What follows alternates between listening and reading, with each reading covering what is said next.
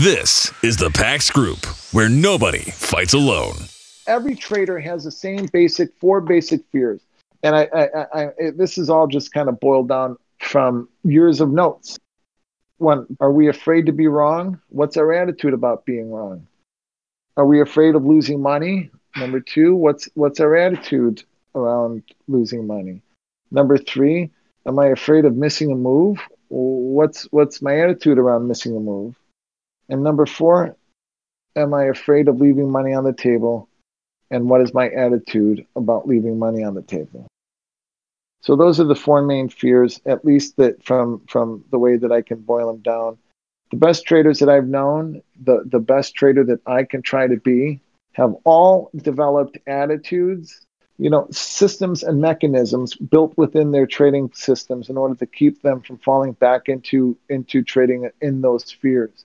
But beyond that, they've also done the work in their personal lives in order to restructure things. And a lot of us right now are doing that work and restructuring our lives and restructuring our personal lives so that little rituals that we do every day become good routines, become good habits. And those big habits, those good habits help us trust ourselves, help us to uh, remove our emotion from our trading. And this is another thing, too, and this is really important. You will not trade my process or any other process successfully until you recognize, name, and deal with your fears, with your insecurities, and with all of the imbalance and erratic behavior in your life. Until they are no longer a primary part of your life, you will not be able to trade my methodology or you know the it's not mine but you know the methodology that you guys are learning from me or any others. You know, that's why people go from room to room. That's why people go from study to study. That's why people, you know, go from futures to options to stocks back to futures to, you know, spreads to a thousand and one other things. I've, I've done it all too, except for stocks and options. But you have to name it, you have to understand it, and you have to appreciate it. I don't mean that you have to appreciate it like, oh, thank you for giving me that fear. I mean, you have to appreciate it just in understanding it. You have to be able to understand it, accept it, wrap your arms around it, and say, okay, this is what it is. You know, this is either, and it's caused by something that's happened to me, it's caused by something I've experienced, or something irrational that's just going on in my mind, or whatever. It is what it is, you know, and and because it is, it is.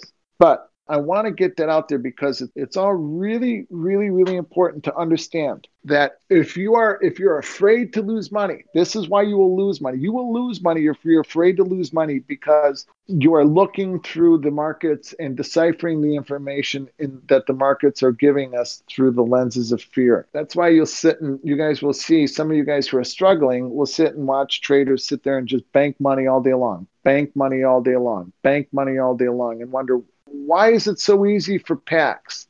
Why is it so easy for this trader or that trader? And I can't do it. I can't get it.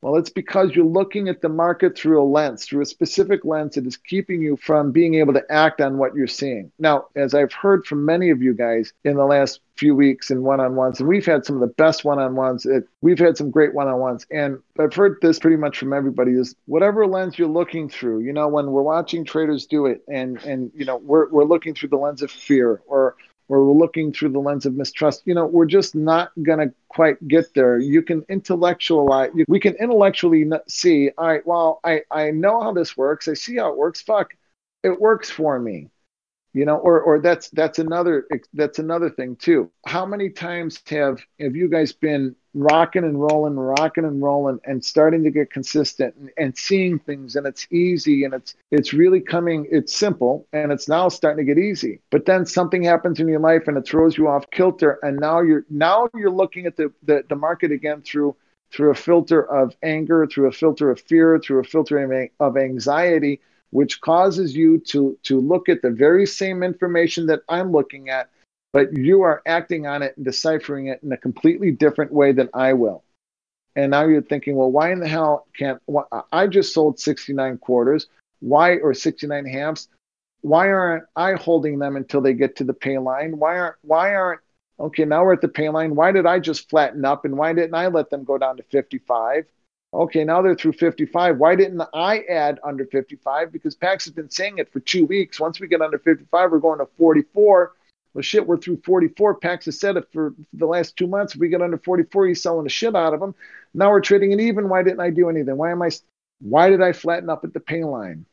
Unless we know why now in these quieter markets, unless we can start dotting those I's, crossing those T's, and start looking at, at, at the market through the, those realistic lenses, then then when the markets are really flying and the market's are really busy, we're going to be stuck still saying why, why, why. So what lens are you looking at the market in? Is it is it fear? Is it anxiety? You know, are you afraid to be wrong? All those fears that we talked about.